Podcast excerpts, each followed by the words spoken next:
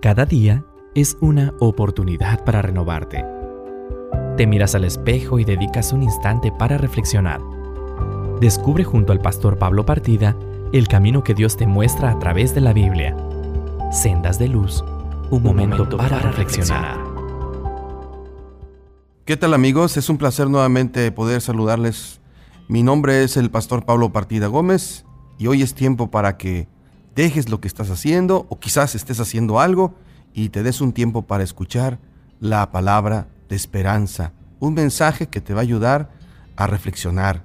Bienvenidos, así que si me estás escuchando a través de tu automóvil, en el viaje, en tu casa, donde quiera que estés, te mando un saludo y si tienes la oportunidad, te invito también a que busques una Biblia o utilices la que esté a tu alcance a través de tu dispositivo y juntos estudiemos ese maravilloso libro que es la palabra de Dios. Antes de comenzar, eh, quiero decirte que me gustaría hacer una oración para que Dios ilumine tu vida y la mía y juntos emprendamos el viaje al estudio de la palabra. ¿Qué te parece si ahí donde estás, ya sea en tu casa, en el taller mecánico, en la fábrica o si estás de viaje, en la hora del tráfico, donde estés, ahí simplemente eh, escucha mi oración y si puedes también cerrar tus ojos, qué bueno. Y si no, escúchala y juntos nos unimos en esta oración. Querido Dios, te damos muchas gracias por abrir tu palabra y tener un momento de reflexión. Permite que el mensaje que tú nos quieres comunicar pueda producir fruto, pero sobre todo que llene el corazón de todos nuestros radioescuchas de esperanza, de gozo, de alegría y de sentido a la vida. En el nombre de Jesús. Amén. Bien, en esta ocasión vamos a aprovechar la oportunidad para hablar de un tema muy interesante.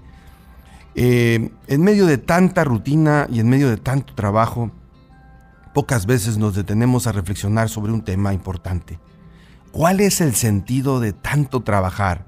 ¿Cuál es el sentido, en otras palabras, de la vida? Sí, aunque usted no lo crea, estimado oyente, hay mucha gente que a estas alturas de su vida todavía no le encuentra un sentido a su vida. Y aun cuando pareciera que lo encuentra, hay ciertas perplejidades en la vida que nos causan confusión y nos preguntamos, eh, ¿por qué estamos aquí? ¿Por qué tenemos que experimentar el sufrimiento y el dolor?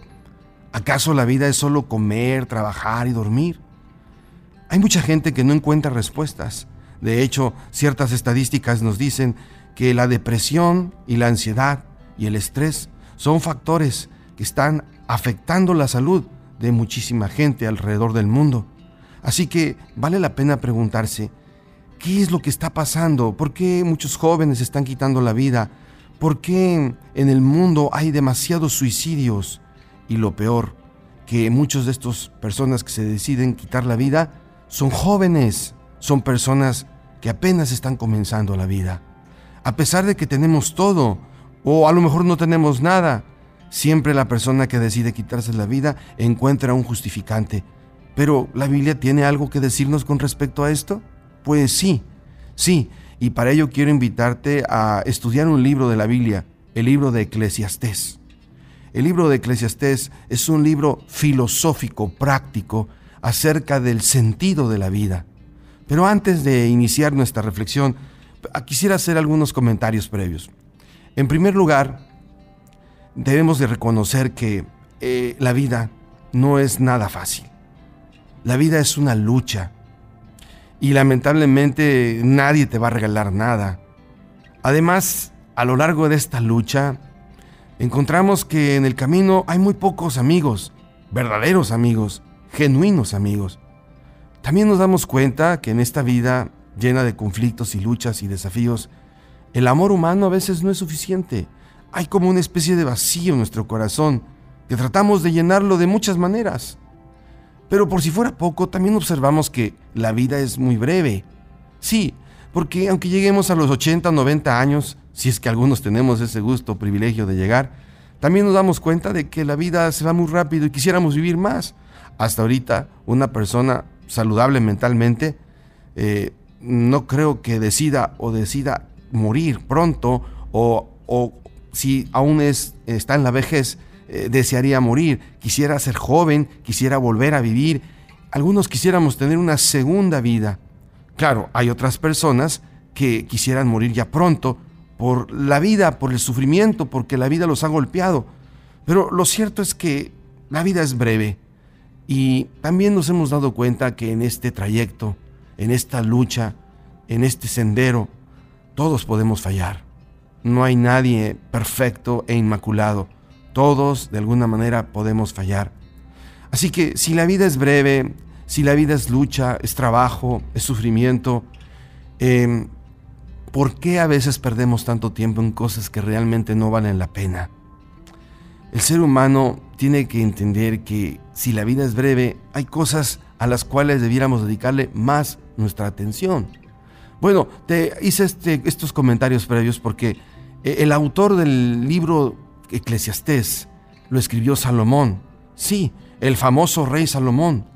Eh, Salomón fue uno de los grandes sabios de Oriente, uno de los más grandes, un gran filósofo, un gran estudioso. Eh, su fama es porque, ah, siendo ya muy joven, eh, Dios le otorgó el don de la sabiduría. De hecho, él también lo pidió. Él prefirió la sabiduría antes que el dinero, el poder y la fama. Y cuando hablo de sabiduría, la Biblia no se refiere a inteligencia exactamente, aunque la sabiduría tiene parte de la inteligencia. Se refiere a esa habilidad de discernir el bien y el mal y de tomar buenas decisiones en la vida que nos encaminen a metas que nos ayuden a progresar y a desarrollarnos como seres humanos. Sí, la sabiduría tiene que ver con discernir, con saber vivir, con tomar buenas decisiones. Si te habrás dado cuenta, estimado amigo o amiga, muchos de los problemas que hoy tenemos es en gran medida por las malas decisiones que hemos tomado.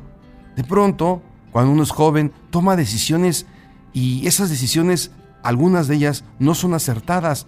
Y a partir de ahí nuestra vida se enreda, se complica y no podemos salir. Cuando nos damos cuenta ya es demasiado tarde. Han pasado muchos años. En fin, Salomón ah, en su juventud eh, decidió servir a Dios con su sabiduría. Lamentablemente, en su apogeo, él cometió varios errores, por lo menos tres. Número uno, creyó que la sabiduría que tenía era de él y no de Dios, y se olvidó de Dios. Y como consecuencia se apartó de sus caminos. Número dos, eligió las malas amistades. Sí, esas personas que están contigo cuando todo está bien, que te dan malos consejos, que te enseñan a desfilfarrar el dinero, tu juventud, tu vida, en vicios.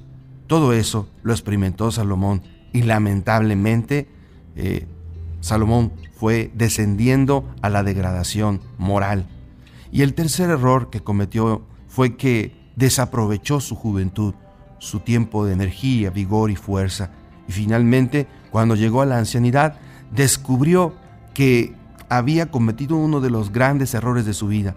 No aprovechó bien el tiempo, no se dedicó a las cosas que realmente importan y gastó su vida en placeres, en vicios, en mujeres, en ciertas cosas que hoy muchos desearían. Además, él tenía todo el dinero del mundo. Se dice que era un gran hombre de negocios y era millonario. Probablemente a la altura de Bill Gates, probablemente a la altura, de un millonario como Slims. Eh, esos hombres que tienen mucho dinero y que realmente eh, son muy famosos por las grandes fortunas que han amasado. Eh, grandes empresarios del mundo que probablemente tengan el control económico. Probablemente hoy en día Salomón tendría una posición similar, pero ni eso fue suficiente para hacerlo feliz. Finalmente, él descubrió en su vejez que había conducido muy mal su vida. Y ahí fue donde él se preguntó, ¿qué es la vida? ¿Qué hice con mi vida? Y sí, estimado amigo, Salomón llegó a una conclusión al final de su vida. Vana ilusión, vana ilusión. Todo es vana ilusión. Así dice la Biblia, o en otras palabras, vanidad de vanidades, todo es vanidad. ¿Qué provechas saca el hombre de tanto trabajar en este mundo? Es como si Salomón al final de su vida hiciera un recuento de todo lo que hizo, de su trabajo, y al final se pregunta, ¿valió la pena todo lo que hice? ¿Finalmente conducí bien mi vida? Lamentablemente él se dio cuenta que no fue así.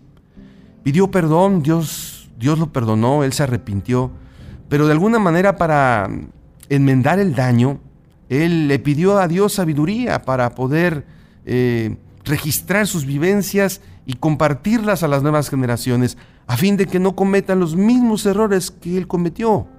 Y entonces fue cuando escribió el libro de Eclesiastés, un libro que para muchos es un poco difícil de entender, pero ahora te lo explico. Este no es un libro no común y corriente, este es un libro especial, este es un diario, este es un registro de vivencias donde Salomón expresa sus fracasos, sus aciertos, sus aprendizajes, pero sobre todo quiere comunicarle al hombre de hoy, al hombre moderno, al hombre de campo, al ama de casa, al doctor, al abogado, al mecánico, al albañil, le quiere comunicar que aprovechen mejor su vida, que dediquen su energía a las cosas que realmente son importantes y que valen la pena. Sí, esas cosas que a veces dejamos eh, de manera secundaria y no las atendemos. Salomón nos comunica cinco verdades sobre el sentido de la vida y es parte y el propósito de este programa compartirte estas cinco verdades. Así que permíteme primero compartirte esta primera verdad. Y lo que Salomón descubre en el libro de Eclesiastés es que al final de su vida él encuentra que la vida es vanidad. Eclesiastés capítulo 1, versículo 14 dice que Salomón dijo, miré todas las obras, es decir, estudié todo lo que se hace debajo del sol, y aquí todo es vanidad y aflicción de espíritu. La palabra vanidad es una palabra que significa mm, vapor, ilusión, nada, vacío. Lo que Salomón está diciendo es que al final de su vida, después de, analizar lo que hizo, él se dio cuenta de que todo es un vacío. Al final nada, nada te satisface. Eh, es como un vapor. Tu esposa, tus hijos, los tienes por un momento, pero al igual que el vapor, se deslizan de tus manos. Algún día ellos van a crecer y se van a ir. Algún día tu esposa va a morir y se va a ir. Algún día tú vas a morir y te vas a ir. Y todo lo que hiciste se va a quedar en manos de otros. Sí, quizás es una visión muy fatalista, pero es real. No por ser fatalista deja de ser real. En realidad, aunque amasemos fortunas, aunque tengamos automóviles, aunque seamos famosos, sabemos que todo eso pasa y al final te quedas solo. Nadie se acuerda de ti. Él mismo dice en el capítulo 2, versículo 22 y 23, ¿qué saca uno de tanto trabajar y fatigarse y afanarse bajo el sol? Todo el tiempo son dolores, trabajos, molestias, y ni siquiera en la noche encuentra uno reposo, y esto también es vanidad. Sí, Salomón se da cuenta de que en la vida nomás nos la pasamos trabajando, comiendo, durmiendo, comprando, peleándonos, recibiendo problemas, enfrentando conflictos, molestias en la salud física y a veces, a veces, ni siquiera en las noches encontramos reposo, porque mientras más tenemos, más preocupaciones tenemos. En fin, Salomón dice, así se me fue la vida, me dediqué a todo eso y descuidé lo más importante. Estimado oyente, vale la pena hacer una pausa aquí y preguntarte, ¿estás permitiendo que la vida se vaya a tus manos? ¿Vale la pena hacer un análisis, una reflexión acerca de esto? Es bueno hacerlo. No vaya a ser que estemos desperdiciando nuestra vida como Salomón. Estás escuchando Sendas de Luz, un momento para reflexionar. En un momento regresamos. La única manera de encontrar los límites de lo posible es ir más allá de lo imposible. Sigue escuchando Esperanza Radio Norte de México, construyendo puentes, transformando vidas.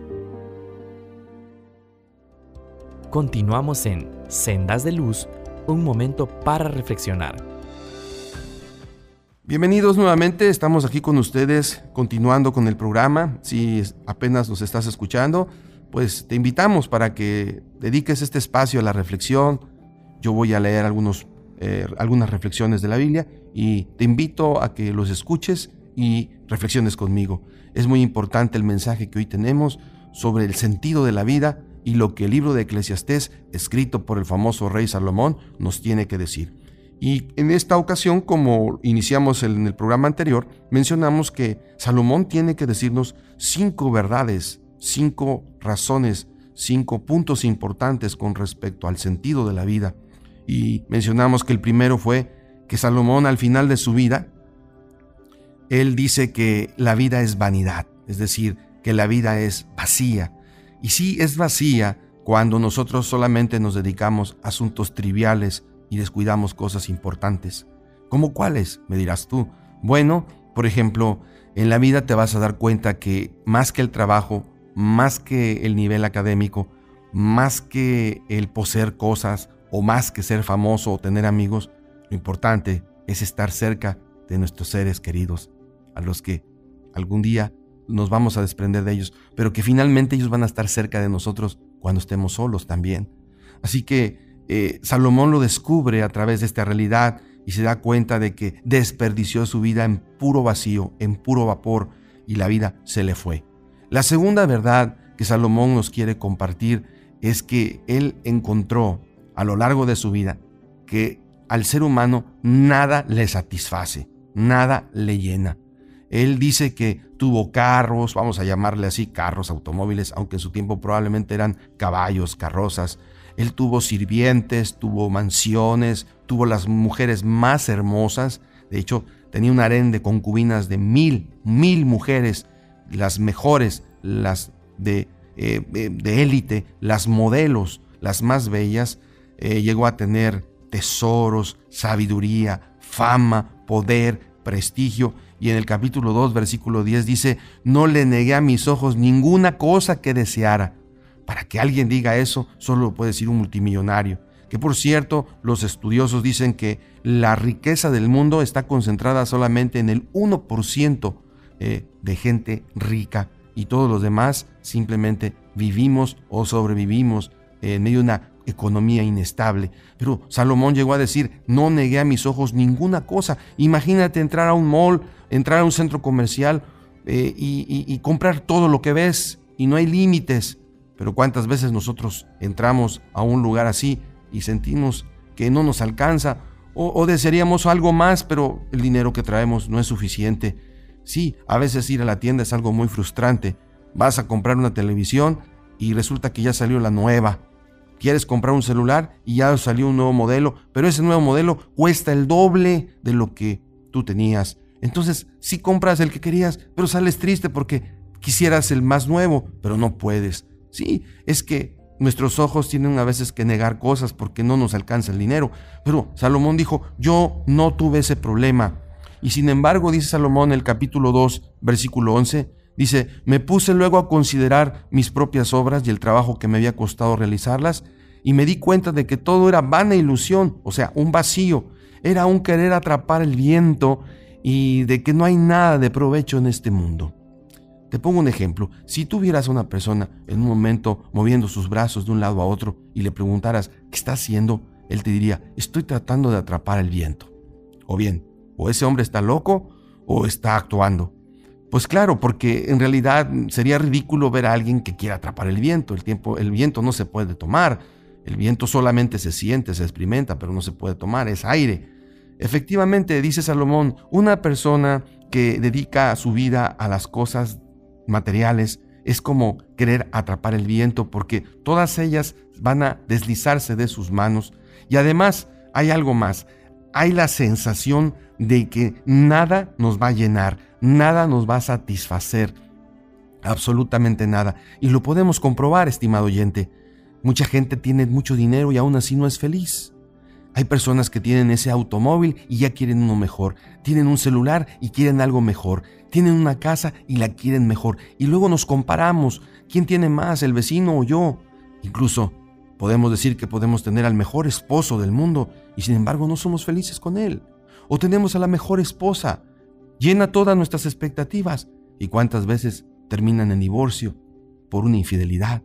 Porque ni teniendo una buena esposa, ni teniendo buenos hijos, ni teniendo un buen trabajo, es suficientemente para llenar ese vacío y entonces buscamos otros, otros, otras, otros placeres o simplemente otras diversiones. Y lo vemos en el mundo del espectáculo. La gente va a embriagarse, la gente se droga y aún así quiere más, quiere más, porque nada le llena, nada. El ser humano, dice Salomón, es un ser insatisfecho. Y lamentablemente para muchos esto eh, crea un vacío existencial en su vida que no lo hace ser feliz. Es por eso que después de lo que Salomón dijo, más, o menos unos mil años después, Jesús, eh, cuando irrumpió en la tierra y tuvo la oportunidad, nuestro Señor Jesucristo, de conocer a personas, conoció a una mujer, a una mujer que se llama samaritana, una mujer que le llaman la mujer samaritana. No es que se llamara así, simplemente provenía de un lugar llamado Samaria. Pero aunque no sabemos su nombre, esta mujer también estaba insatisfecha. De hecho, tenía cinco matrimonios y ya los cinco se había divorciado. Y ahora vivía con alguien que no era su esposo. Y cuando Jesús eh, la, la encuentra en algún punto, eh, él se da cuenta de que esta mujer está insatisfecha, ha, intentado ser feliz, se ha intentado casar varias veces y ningún hombre le ha dado felicidad. Y entonces Jesús le dice, mujer, cualquiera que beba de esta agua volverá a tener sed, pero si bebes del agua que yo te daré, no, no tendrás sed jamás. Juan capítulo 4, versículo 13 y 14. Fíjate la respuesta que da Jesús aquí. Le dice a esta mujer, cualquiera que beba de esta agua. Hay una sed insaciable en el ser humano por buscar aguas. Aguas, ¿qué aguas? El dinero, el novio, la novia, el esposo, los amigos. Pero todos ellos al final no logran llenar ese vacío que tenemos. Porque si lo llenaran estaríamos satisfechos. Pero ¿qué es lo que vemos? Una sociedad que no está satisfecha, que consume, que compra, que continuamente tiene que tener algo para ser feliz. Jesús dice, todo eso se calma si bebes del agua que yo te daré, porque ese vacío solo lo puede llenar Dios. Y Salomón se dio cuenta, demasiado tarde, pero se dio cuenta finalmente de que todo lo que él tenía no le llenaba y que la única manera de llenar ese vacío era darle prioridad a lo más importante. Y para Salomón al final de su vida, lo más importante fue Dios. Y estimado oyente y amigo, ¿no crees que es un momento para reflexionar? Quizás tú has oído de Dios, quizás tú has leído de Dios, pero quizás Dios no ha sido tan real en tu vida. Yo te invito a que lo busques. En donde quiera que estés, toma una Biblia, desempólvala y empieza a buscarlo. Quizás es el momento. Tú has probado de todo y tu vida simplemente es más complicada y más difícil y no haya salidas a los problemas, bueno, esos problemas simplemente son una invitación a que mires hacia arriba y te aferres de un Dios amante, poderoso, que está dispuesto a darte del agua viva para que tú estés satisfecho. La tercera verdad también que Salomón comparte, aparte de que la vida es vacía y que solo Dios la puede llenar, es que él dice, me doy cuenta que al final de mi vida los seres humanos pues vamos a morir. Y así es, estimado oyente. La Biblia dice que Jesús muy pronto vendrá, pero mientras Él no venga, todo ser humano está destinado a morir. Ahora, esto es muy obvio. Eh, Salomón el capítulo 3, versículo 20 declara, dice, todo va a un mismo lugar, todo es hecho del polvo y todo volverá al polvo. O sea, en otras palabras, tanto el sabio como el necio, todos morirán. Es interesante y es obvio, pero lamentablemente no pensamos en eso hasta que vamos a un funeral. Quizás sea el único momento en la vida en que pensamos realmente que vamos a morir, porque durante el día con tanto ajetreo y tanta actividad y trabajo y estrés, no pensamos en eso. Estamos eh, metidos en nuestro propio mundo, construyendo nuestros propios castillos, pero nos olvidamos que somos seres vulnerables, que en cualquier momento podemos morir. Y es que Salomón no es que sea una persona negativa, que solamente esté pensando en la muerte, pero él dice que si aprendiéramos a pensar más en la muerte, aprenderíamos a valorar más la vida. De hecho, alguien dijo así, si sabemos que vamos a morir, aprenderemos a vivir. Y es que Salomón se encontraba un poco consternado con la muerte. En Eclesiastés 2, 15 al 17 dice, porque ni del sabio ni del necio habrá memoria para siempre, pues en los días venideros ya todo será olvidado. y también va a morir el sabio como el necio. Aborrecí por tanto la vida, porque la obra que se hace debajo del sol me era fastidiosa, por cuanto todo es vacío, vanidad y aflicción de espíritu. Sí, lamentablemente todos en algún momento vamos a enfrentar la muerte, pero lamentablemente también debo decir que la muerte no avisa, llega cuando menos la esperamos. La muerte no respeta edades ni jerarquías. La muerte no se deja sobornar. La muerte llega y llega cuando menos pensamos. Por eso es que Salomón nos invita a la reflexión. Él nos dice, vale más, dice Eclesiastés capítulo 7, versículo 2, Eclesiastés 7, 2, si lo puedes buscar, dice, vale más ir a un funeral que ir a divertirse, pues la muerte es el fin de todo hombre, y los que lo viven debieran recordarlo. Sí, la muerte nos ayuda a reflexionar. La diversión no es que esté mal, pero a veces nos, no nos deja pensar. Es importante para Salomón que el ser humano reflexione. En Eclesiastés capítulo 7, versículo 4 declara, el sabio piensa en la muerte, pero el necio en ir a divertirse. Ahora, ¿por qué tenemos que pensar en la muerte? ¿Por qué necesitamos hacerlo?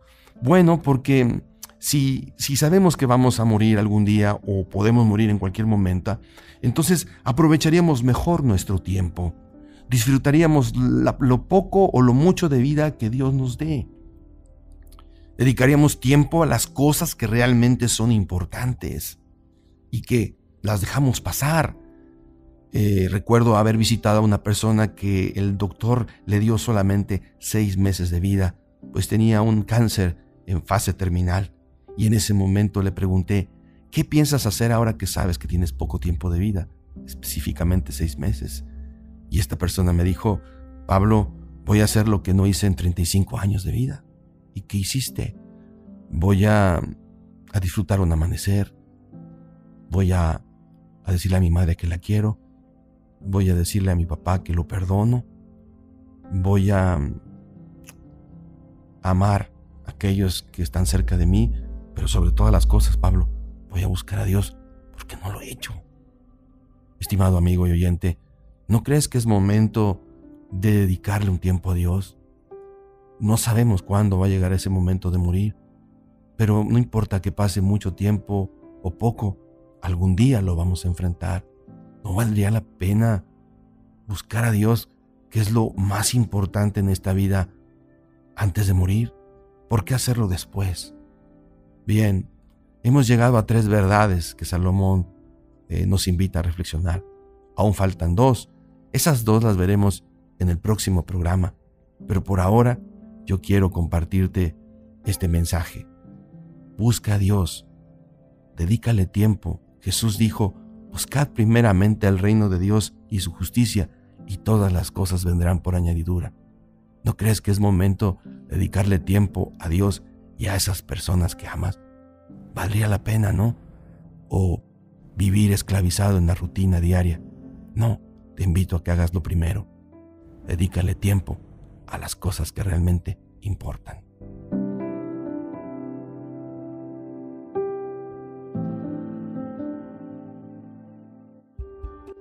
Cada día es una oportunidad para renovarte.